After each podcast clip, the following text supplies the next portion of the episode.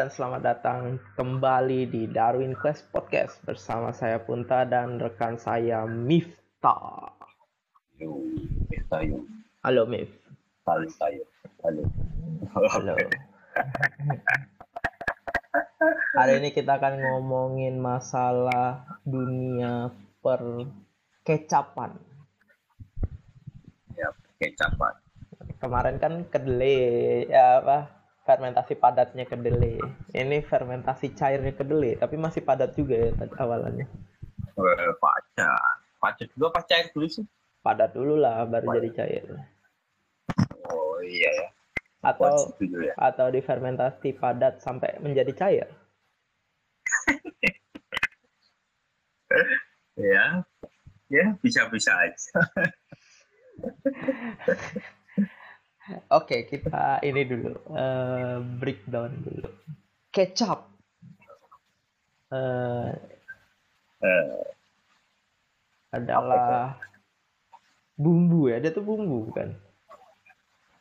ya, yo tetap flavor masuknya flavor Eh, kan. eh, Nggak dimakan sendiri kan. Iya. Ya siapa tahu ada yang ini doyan gitu, ngecap gitu. Dia Bu- bumbu penyedap rasa juga. mm, mm. Eh, Kayak oten- ada kecap. otentik untuk masakan Indonesia. Terutama kecap manis. Kalau kecap asin, kecap asin otentik ya. kecap asin otentik, cuman itu kayaknya nggak common ya di Indonesia kecap asin. Iya, nggak sama. Nggak, se- nggak setiap warung ada kecap asin. Heeh. Dan nggak setiap daerah itu eh, common gitu pakai kecap asin. Normal gitu pakai kecap asin. Eh, nah, kita, kita? kita bahas dulu nih. Kecap. Kalau kalau dari dari bahasa Ing- kita kan suka membahasa Inggris bahasa Inggris kan sesuatu is- eh, bahan Indonesia kan. Misalnya kan kecap manis kan kita bahasa Inggrisin jadi sweet soy sauce gitu kan. Iya. padahal kan soy sauce dan kecap itu tuh dua benda yang yang berbeda. iya dua hal yang berbeda gitu. Kenapa kita Tapi nggak dasarnya mirip? Bahan dasarnya mirip tapi prosesnya itu kan totally totally ya different beda ya. Orang soy sauce encer-encer gitu nggak? Mm-mm. Nah, ya. Iya kan? iya Encer-encer gitu kan? Cair kan? iya totally different pokoknya eh, antara kedua benda ini eh, dari proses ininya pembuatannya Hmm, apa kita bahas ininya aja perbedaan antara kedua ini gitu. kita bahas dulu tapi tentang kecap yang kita kenal di Indonesia Tapi kecap masuk golongan soy sauce sih? Enggak ya, tetap kecap itu kecap itu harusnya dia sendiri karena beda jauh prosesnya. Kita bahas dulu kecap gitu ya. Nanti kita bandingin dengan pembuatan soy sauce yang pada yang yang terjadi pada pembuatan soy sauce. Kecap itu tuh unik Indonesia banget. Selain Indonesia nggak ada. Nggak ada kecap tuh cuma Indonesia. Kecap manis tuh cuma Indonesia. Itu unik kita sendiri itu. Kalau sweet soy sauce, itu orang itu unik uniknya cara membahasa membahasa Inggriskannya orang Indonesia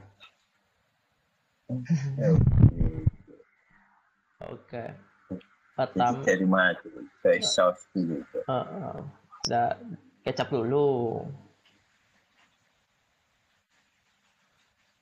kecap dulu kecap Kecap kecap nah, kecap kan terbuat dari kedelai nah ini hitam. Nah, itu juga pembedanya dari soy sauce yang pada umumnya. Kecap yang pada umumnya di Indonesia itu dibikin dari kedelai hitam. Ya, ada ba- sebagian yang kedelai biasa, tapi rata-rata itu dari kedelai hitam. Ya, sebagian besar lah, Ah. bukan rata-rata ya. sebagian besar kan sebagian besar itu kedelai hitam yang Tapi dibesarkan seperti hitam. anak sendiri Aduh. Caesar juga hitam kan? jadinya tapi kan kedelai biasa Iya. Tapi kan hitam. ya arang juga hitam ya kopi juga hitam nggak dari Iya, kedelai jangan. Ya, jangan-jangan kecap ini. nah kedelainya ini Kedelai hitam. kedelainya dia di di seperti pen- pada pembuatan tempe dibersihin Direndam. terus direndam selama semalam gitu Direndam. Iya. selama semalam supaya Sampai dia berair gitu kan. eh, sampai dia Empuk. empuk baru habis itu dikukus Terus dijadiin tempe kan habis itu.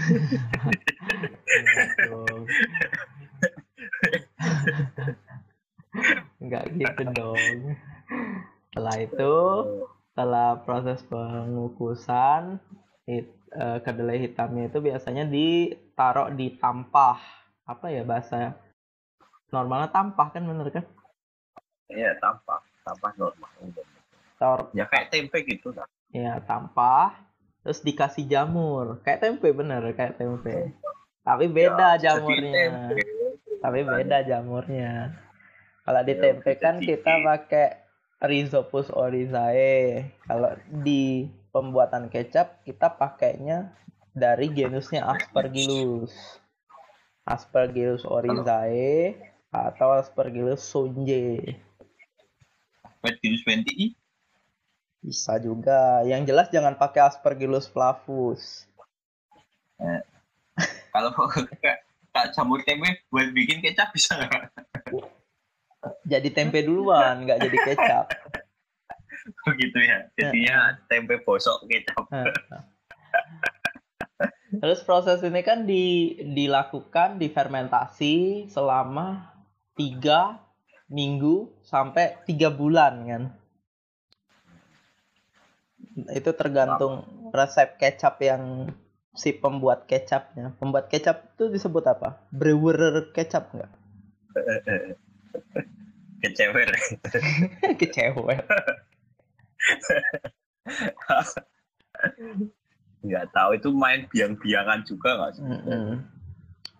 Uh, kalau di eh, apa ya pengrajin lah ya pengrajin kecap itu Pengrajin tadi yang- starter starter si starter aspergillus itu dikenalnya sebagai biang kecap ya. Kecap. biang kecap. Nah itu di situ hampir hampir kayak itu tempe juga kan yang udah men, apa mendominasi gitu.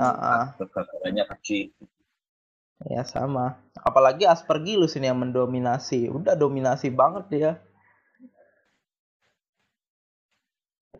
bahkan di kecap itu juga banyak aspergillus niger juga kan dipakai. Yang dia di udara aja udah banyak banget jumlahnya. Nah setelah difermentasi ini kan dia harus dijaga tetap kering kan pada saat fermentasi ini kan? Tetap kering. Jadi nanti eh, jamurnya itu menyelimutin satu biji si apa kecapnya itu tadi. Kayak kedelai Beli tadi. biji kecap. Nah habis itu a- ad- ini nggak nggak selalu dilakukan sih. Nggak selalu dilakukan tapi ada beberapa pengrajin kecap itu memasukkan setelah tiga sam- biasanya ini yang yang singkat ya fermentasi singkat kayak tiga minggu sampai satu bulan itu nanti setelah proses fermentasi itu dimasukin ke wadah dan si kedelai yang sudah jamuran tadi itu direndam dengan air asin, nah ini garam air garam. Tapi itu nggak semua pengrajin menggunakan metode itu. Ada yang dia dia te- terus itu nge-skip step ini nge-skip berarti kayak dou- double fermented gitu nggak? iya Habis itu kan difermentasi kan. ah, ah, Hal yang garam itu. ah, ah. tapi ini kan Gitu. enggak ini pilihan pilihan si pengrajin ini tergantung inspirasinya si pengrajin ini nanti Heeh, Mak. Ini si pengrajin itu rajin apa nggak rajin? enggak sih enggak ada hubungannya sih tergantung resep ini Kalau pengrajinnya rajin berarti pengrajin. Kalau nggak rajin berarti peng. pengmalas berarti pengmalas kecap gitu ya nah habis proses ini nah lalu dilakukan perebusan kan untuk mengambil saripatinya saripati kedelainya tadi untuk yang nantinya dijadiin kecap. Nah Kecap. direbus sampai keluar semua nanti disaring. Nah tadi kedelai-kedelainya tadi itu yang masih utuh tadi dimasukin ke air direbus selama semalam bahkan ada yang lebih dari semalam untuk ngambil sarinya itu tadi.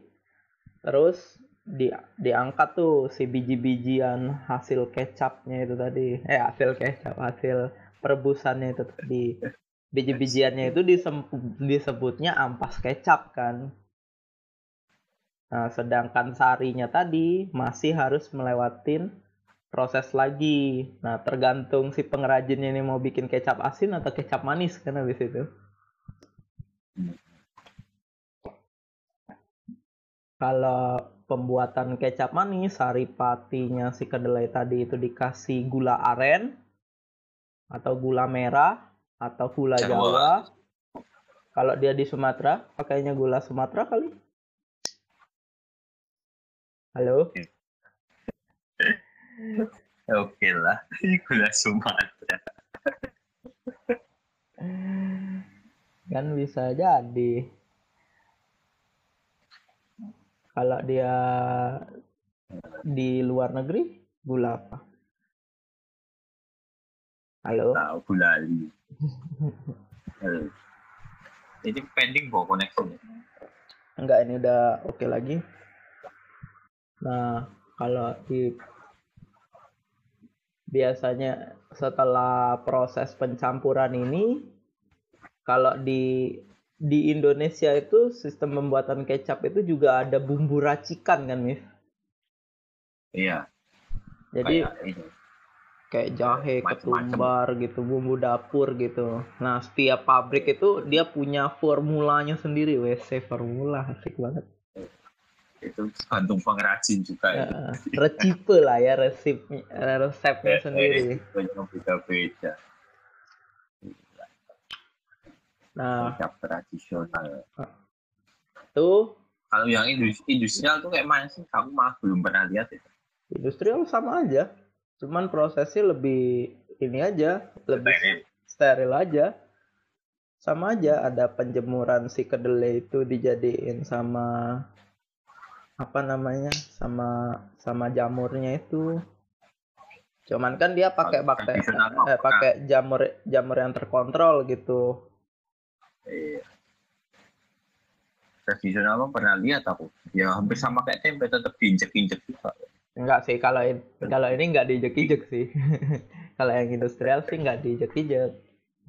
Iya kan. Nah, dan kalau di di industrial itu penyaringan itu dilakukannya di akhir biasanya di akhir step. Oh, biar emang tetap jadi cair yang kental kok gitu ya. Ah. Sedangkan kalau di tradisional itu penyaringannya itu sebelum penambahan gula merah biasanya. Hmm. Kalau di industrial tuh kayaknya nyaring terus deh dia. Habis ini saring, habis ini saring nggak sih? Iya. Itu kalau Biasa kecap ada manis. proyek proyektil proyektil. Ntar ntar konsumennya kena damage itu. Itu kalau kecap ma- manis. Kalau kecap asin beda lagi. Kecap asin nggak ditambah gula merah. Iya, mak makanya kan teksturnya juga lebih encer kan kecap ah. asin itu. Ya kan karena dia di direbus kan itu sistemnya direbus gula merahnya kan jadi eh, apa bikin apa namanya karamel ya karamel gitu kan. Iya. Yes. Gitu kan. Ada juga beberapa di perusahaan kecap dibikin ditambah molase juga kan. iya ya. Aku nggak ngerti. Ada yang beberapa ditambah molase, bukan molase yang untuk sapi ya, memang molase yang untuk makanan. Oh iya iya. Terus kalau untuk pembuatan kecap asin, dia ditambahin garam. Penggaraman air garam, diencerin pakai air garam, udah jadi selesai jadi kecap asin. Nah, yang bedain, nah itu kan udah itu pembuatan kecap gitu kan. Nah, sekarang kita bahas pembuatan soy sauce gitu. Soy sauce dari namanya pasti dibikin dari duren Coy. dari kedelai lah dari kedelai nah kalau Tapi nggak soy sauce ini kan eh, originally-nya kan dari Asia Timur Jepang, kan Cina. As- Asia Timur Ya. Cina Jepang Korea gitu kalau di Jepang kan disebutnya soyu ya soyu Eh, soyu. Soyu nah ini tuh pembuatannya tuh totally different dengan dengan kecap jadi dia pertama kalau bikin soy sauce itu yang pertama ya pemilihan kedelainya. Nah kedelainya itu ya kedelai biasa karena di sana nggak ada malika. Apalagi yang dibesarkan seperti anak sendiri. di sana dibesarkan seperti anak tiri.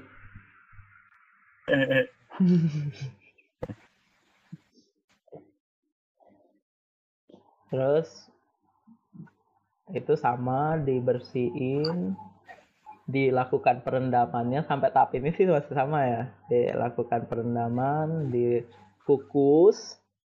Nah, bedanya kalau di sini adalah habis dikukus, dia dihancurin, dijadiin pasta.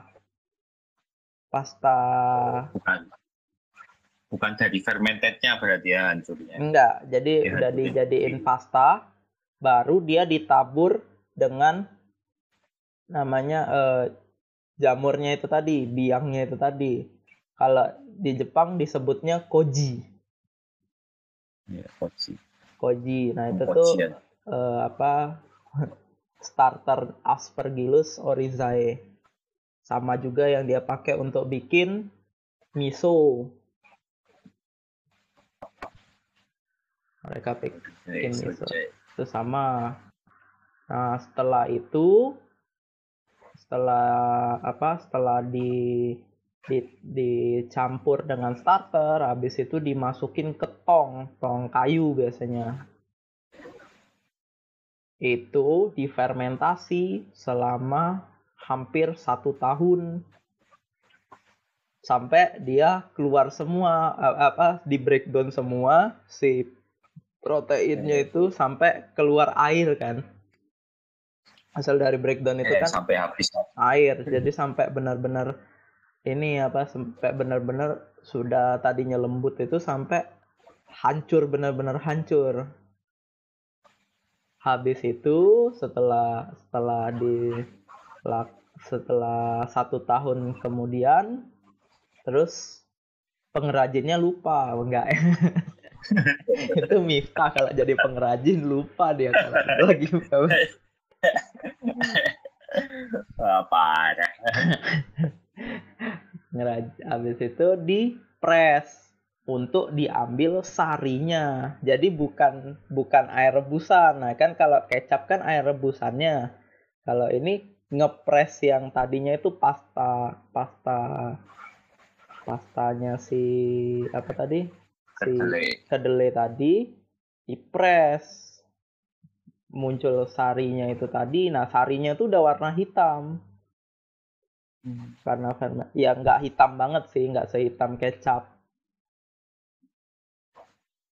nah itu baru dari itu di- Bar- eh, eh, baru dari situ dilakukan peracikan ditambah ada yang ditambah garam ada yang gitu aja ada yang ditambah bumbu-bumbu macam-macam nah itulah jadinya soy sauce kan beda banget tuh Iya. Ya, beda beda budaya. Ya beda budaya. Memang beda teknik sih tapi kita tuh suka menyama-nyamain. Lah kayak kita empe-empe aja tuh itu dibilang kita bahasa Inggrisin cheesecake padahal dua hal yang berbeda. Kita nggak kita nggak mau barang kita tuh dikenal dengan nama Indonesianya. Tapi tempe masih tetap tempe kok. Eh, iya. Tapi dikasih H Eh, tempe. itu kita tuh suka kayak gitu. Yang paling ini aja nasi goreng. Kenapa harus kita jadiin Red guys. fried rice? Kan itu nasi goreng kita beda banget loh sama nasi eh, yang fried rice itu. Karena nasi goreng tuh pakai kecap itu tadi yang bedain Iya, iya.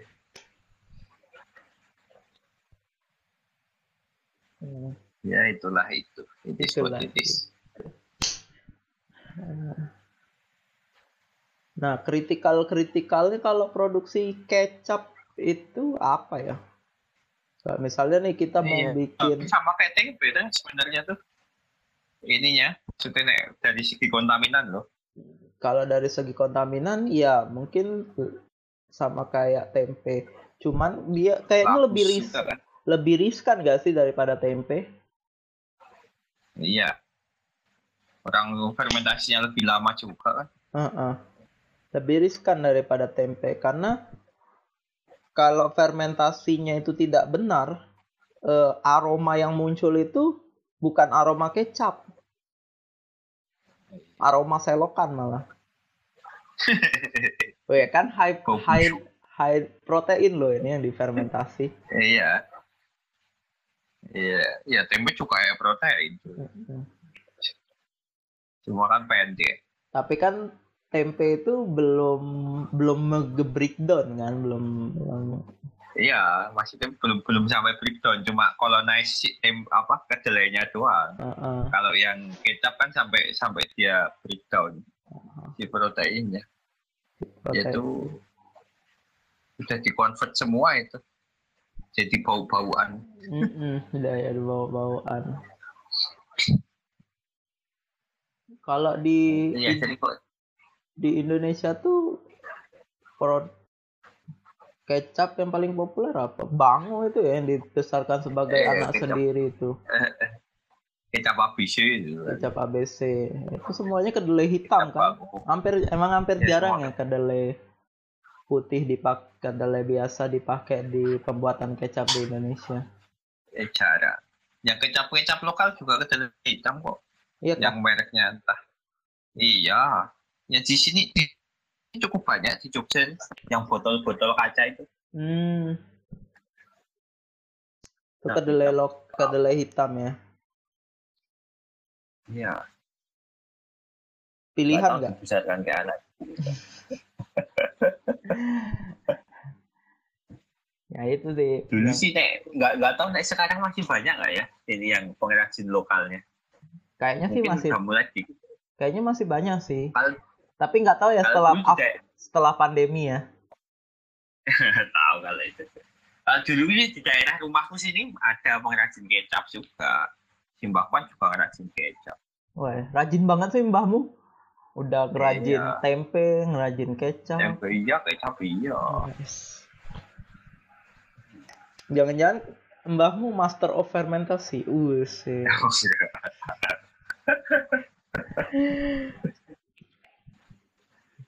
kecap ya itu kalau misalnya nih kita mau ini kan gambaran ininya gambaran kasarnya tentang pembuatan kecap nih eh misalnya kamu mau ngebangun bisnis tentang pembuatan kecap, hal yang utama yang kamu harus pikirin tuh apa? Kedelai dong. Stok kedelai ya? Iyalah. Kedelai. Uh, kedelai. Kedelai hitam itu kayaknya gampang-gampang susah deh. Emang gampang ya dapetinnya? Aku malah nggak tahu, Mif. Aku belum pernah nyari di pasar kedelai hitam gitu. Aku tanya, Bu, jual kedelai hitam nggak? Nggak pernah sih aku. Ya maksudnya kan itu bukan hal yang umum gitu nggak sih? Mm -mm. Ya, Kedelai hitam itu. berarti bahan bakunya ya kedelai hitam itu. Nah. Kayaknya gula aren juga bukan hal yang umum, tapi kebanyakan pakainya gula merah ya, nggak harus aren ya. Iya. Gula Ya gula Jawa itu tadi. Gula gula Jawa itu dari tebu ya. Jadi tebu kok gula Jawa. Bukannya hampir sama kayak aren juga ya? Dari nira ya. Iya nira. Nira apa? Kelapa. Nira Reza. Nira apa ya? Nira Reza. Kamu dari nira juga, bukan Hmm. dari tebu itu. Kalau yang dari tebu tuh gula apa? Gulaku. Aduh. Gula gula Jawa itu ada yang dari tebu juga, tapi bentuknya beda nanti, tetap kristal-kristal gitu dalamnya. eh Ada yang dari nira, ada yang dari tebu gula Jawa itu ada dua. Nggak tahu aku yang baru-baru, soalnya kemarin itu ketipu aku beli aku pikirkan yang dari nira lu kok mengkristal ini? Bentuknya mirip. Tapi jadi kristal kristal gulanya. Gula. tetap jadinya kristal. Eh, keras gitu. Itu itu nggak bisa buat bikin ini. Ya, nggak bisa buat bikin kecap, Kecap. itu ya kan nggak nggak bisa ini mengentalkan gitu jadinya. Mm-mm. Teksturnya jadi kurang ya. Oh, teksturnya kurang Lalu yang ya itu yang kedua ya eh, kalau mau bikin kecap manis berarti harus itu dipikirkan itunya. Yang ketiga otomatis ini starter.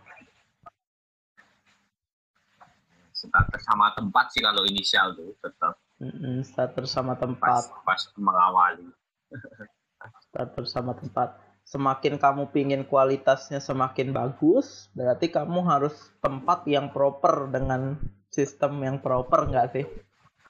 apa nebar-nebarin starternya ke tempat itu dulu ya nggak gitu juga kali walaupun walaupun sangat memungkinkan dilakukan secara tradisional gitu kan tapi kalau kamu mau meningkatkan kualitas produkmu ya berarti kita harus dengan SOP yang benar lah untuk kayak fermentasinya itu. Nggak mungkin kamu Ya, telanjang dada gitu kan bikin kecapnya. So apa ya? Soalnya beda orang sekarang sama orang dulu gitu kan. Mm-mm. kayaknya orang dulu tetap walaupun tradisional bisa ke quality control sendiri deh. Masih Iya. punya sense oh ini kurang oh ini kurang gitu kan. Masih bisa ngerasain gitu. Kalau sekarang mah apa bedanya ya? Nggak tahu Nggak sih. juga nggak tahu sih aku. Tapi kayaknya kalau yang benar-benar pengrajin dia bisa tetap bedain. Cuman ya aku nggak iya. nggak tahu kenapa makin ke sini orang-orang yang pengrajin tradisional itu makin barbar cara bikinnya. Iya itu kan.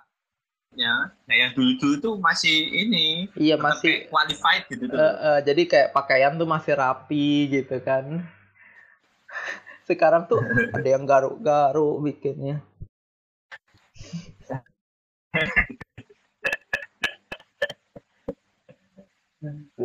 atau itu sebenarnya peningkatan cita rasa gitu dengan mema- memanfaatkan Oh. mikrobiom Iya. yang lain gitu ya bah inokulum nambah inokulum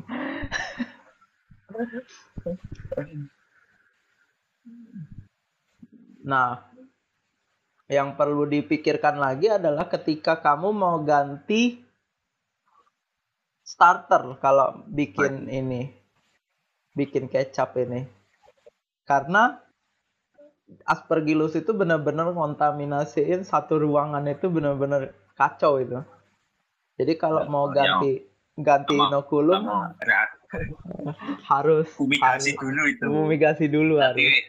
Nanti ada rasa yang tertinggal mas. Waduh. Rasa yang tak bisa hilang ya.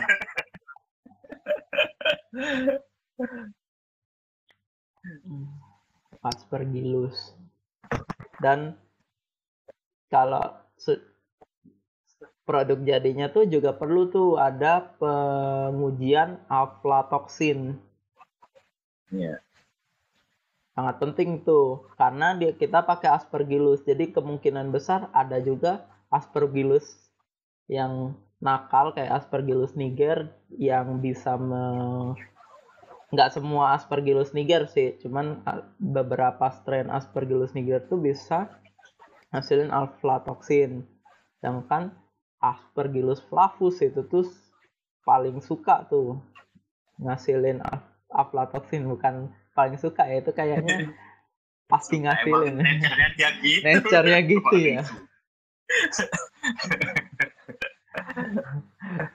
Ya, ampun, gitu. nanti suka-suka aja.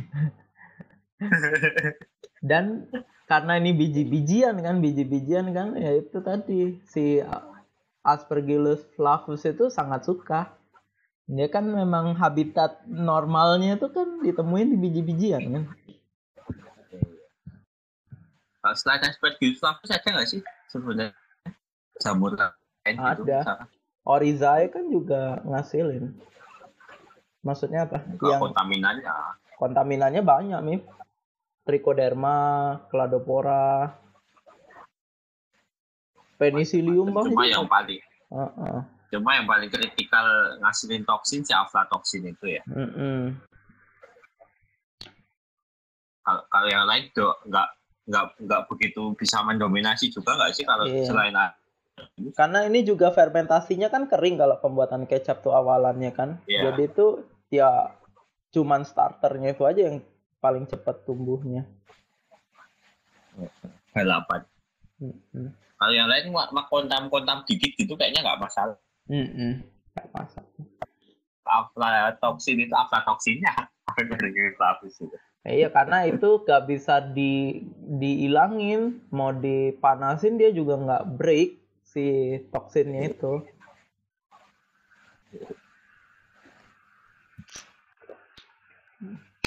Kalau pembuatan kecap itu butuh izinnya PRT bisa nggak sih? Nggak tahu aku. Mungkin bisa ya harusnya. Bisa. Kayaknya ya kan kayak tempe gitu. Iya kan nggak Tempe tahu. Nggak, kan itu kan aku nggak tahu, Miss. Makanya aku nanya. Wah gimana sih? Kalau aku sih logikanya kayak gitu ya. Coba PIRT kecap. PRT kecap. Soalnya kalau nggak nggak PIRT nggak ada pengrajin nanti. Kalau susu gitu ada pengrajin susu. Kecap. Ya kan siapa tahu ada inovator-inovator Indonesia gitu kan yang dia ah aku nggak mau bikin kecap pakai kedelai hitam gitu. Dia maunya pakai kacang merah gitu. Gimana? Hmm. Belum pernah Iya dicoba. Sih. kok Ma- masuk masuk PIRT Oke. Itu. olahan kecap. Mm-mm. Tuh bisa tuh siapa yang mau iseng bikin industri kecap PIRT cukup. Kalau kalau dia mau bikinnya soy sauce di Indonesia kan nggak ada tuh pengrajin soy sauce. Ya, dianggapnya kecap paling suka. Beda lah. Outputnya Bukan maksudnya kalau regulasinya oke lah kita pakai yang regulasi kecap gitu. Ininya apa yang perlu dipikirkan. Kedelai kalau kedelai kayaknya banyak ya. Tapi kan pengen yang banyak banyak. kedelai yang berkualitas gitu kan yang dibesarkan seperti anak tiri. Coba pakai kacang hijau gitu kan.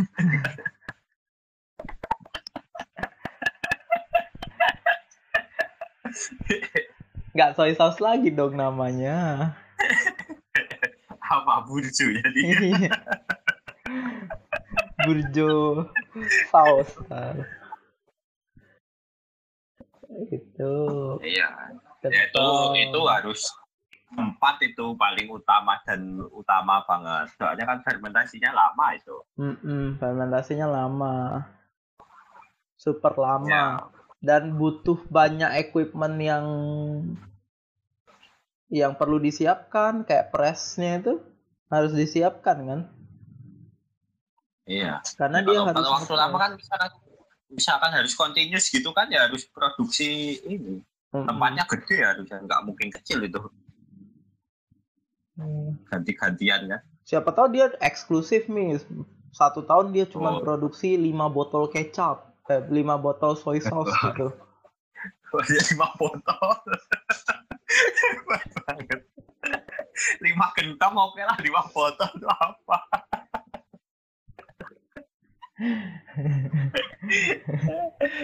Ini kan pemalas kayak pemalas soy sauce bukan pengrajin.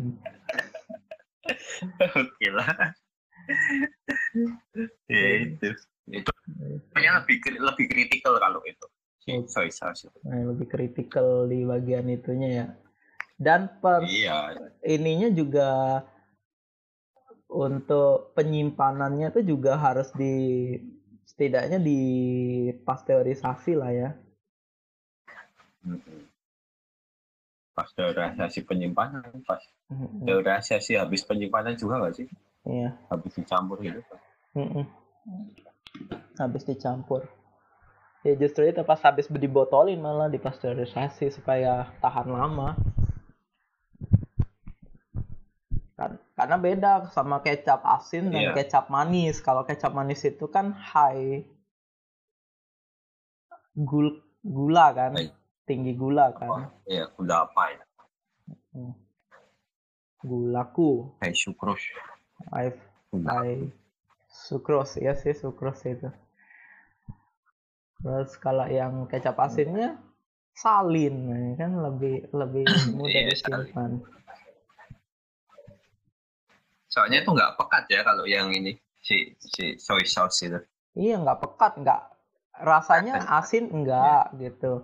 Manis juga enggak kayak iya soy sauce. cuma cuma kayak umami umami ah, umami gimana gitu gitu, kan. kan cuman ya kayak gitu doang beda. Iya.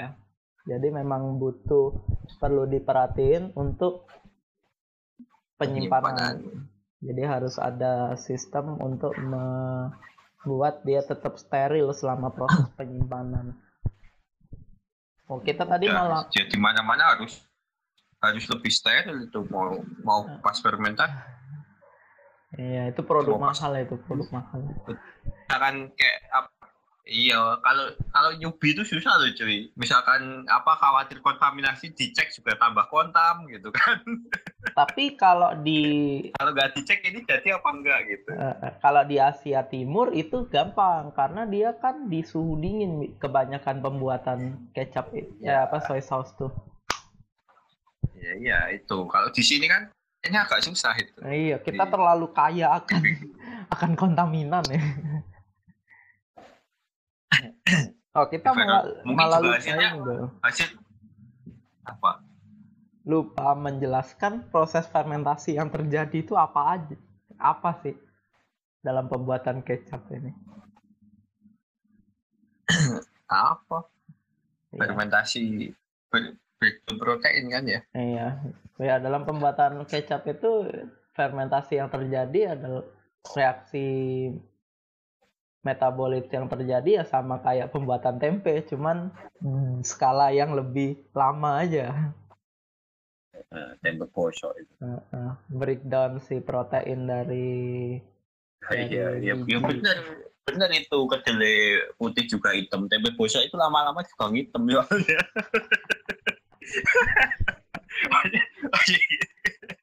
masukin soy sauce itu jadi hitam iya kan Terus kenapa kita harus pakai kedelai hitam?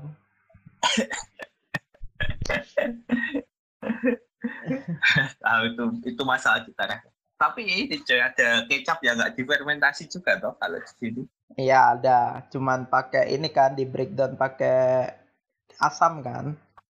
Iya, diberikan pakai asam aja. Ada, tapi kan kita bahasnya dari segi mikrobiologi itu kan nggak masuk mikrobiologi buang aja itu. Oh, ya mak maksudnya ada gitu kan.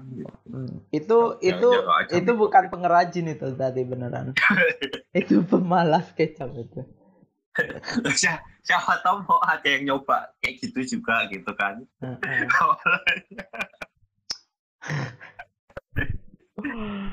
Ya juga sih. kan tanpa fermentasi coy. Lebih lebih lebih safety lah gitu. Safety banget itu malah.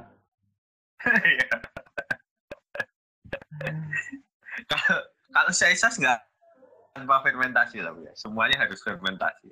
Nggak tahu sih aku. Mungkin ada juga sih. Iya, iya. Eh kayaknya ada deh, Mif. Sauce yang tanpa fermentasi. Ada ya? Ah, ah, aku pernah baca ada kayaknya. Lupa aku.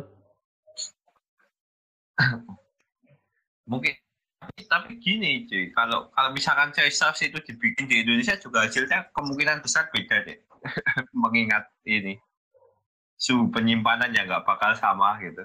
Ya juga sih. dia dia nyim- nyimpen setahun ya lambat gitu kan. Tapi di di mas kita tuh nggak punya tradisi juga penggunaan soy sauce, jadinya juga mau dibikin itu pun paling pelanggannya misalnya pabrik nih pabrik soy sauce di Indonesia. Pelanggannya juga paling restoran-restoran asing. Restoran itu- sushi itu kan gitu. Restoran bahasan ramen. kita kemarin itu hampiran Hmm. karena itu kita terlalu kaya itu kita nggak perlu nyimpen makanan ngapain gitu ya kan?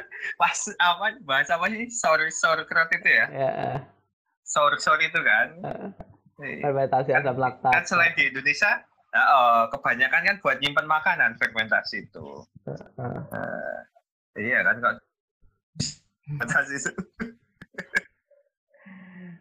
Saking kayanya kita ya.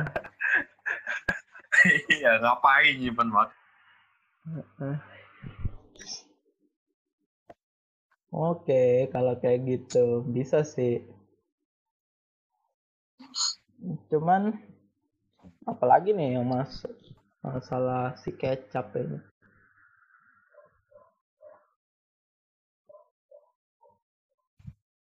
Ke- apa apa? bermasalah pokoknya. Enggak sih. Cuman kan kalau yang tradisional itu kan berarti kecap itu nggak bisa tuh Eh, kecap tradisional itu berarti kita kan jarang tuh ada pengecekan aflatoksin tuh di kecap tradisional. iya iya Jadi dan susah juga orang apa industri tradisional itu melakukan pengecekan itu mau bayar lagi kayak gitu baru juga iyalah baru juga kecil gitu. Nah itu kan juga trust ke masyarakat kan jadi kecil tuh tentang kecap tradisional, padahal potensinya kan gede.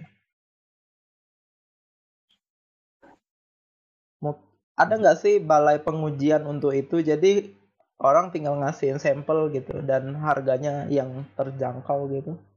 Nggak tahu ya. nggak tahu nggak tahu setahu tapi nggak tahu kalau aku nggak tahu Aduh. Kamu nggak tahuan nih. Iya gimana ya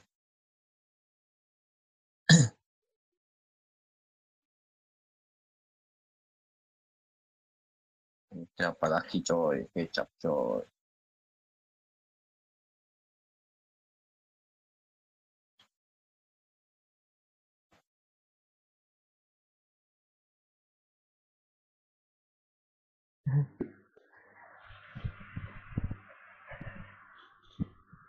Aduh. Terus apa lagi, Mif? Masalah kecap mengecap ini. Ada nggak? Produk yang mirip kecap selain soy sauce. Kalau kecap ikan, Kecap ikan. Apa? Kecap ikan itu nggak dari soy sauce kan, dari ikan kan. Ah, ya dari ikan. Tapi itu kan fermentasi juga itu breakdown protein ikan juga kan. Ya, tapi nggak soy. Nggak soy itu. Itu kita bahas break yang lain aja itu. Iya, macam-macam. Eh, tapi kecap itu adalah MSG. Enggak ya? Glutamat doang ya, enggak MSG ya. Iya, Glutamat. Kaya akan glutamat. sodiumnya. Lah kalau kecap asin? Ya itu. Aduh, ya. Ada itu sodiumnya pasti. Oh, digaremin. oh. Walaupun bisa kan ada sodiumnya. Jadi tetap itu ya pada sodium glutamat ya.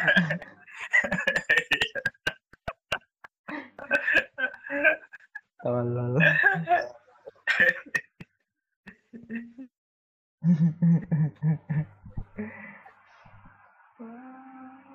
eh apalagi ya untuk kecap ada konspirasinya nggak sih soal kecap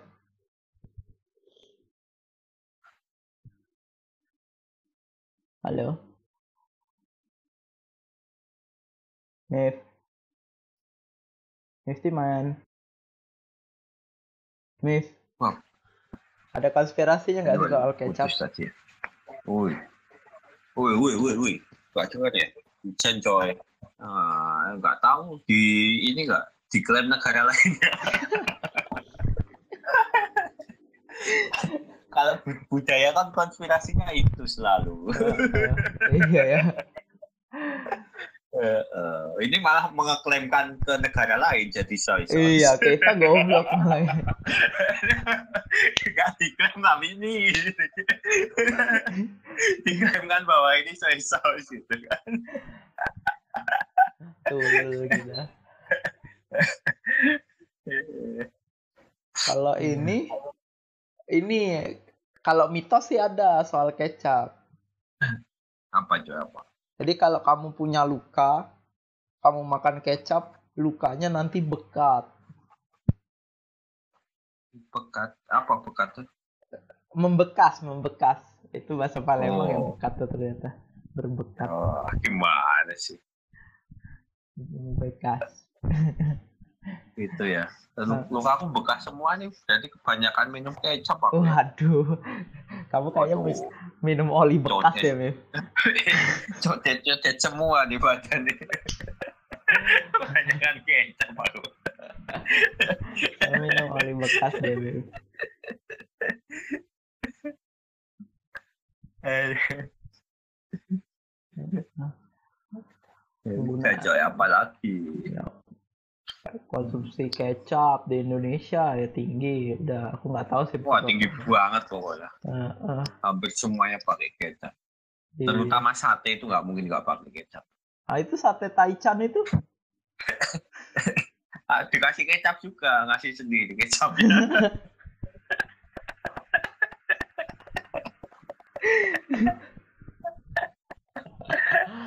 udah udah coy makin nggak jelas aja. ya udah. Sekian tentang kekecapan oh, bukan ya. Sekian Darwin Quest episode kecap dan soy sauce yang tidak jelas ini.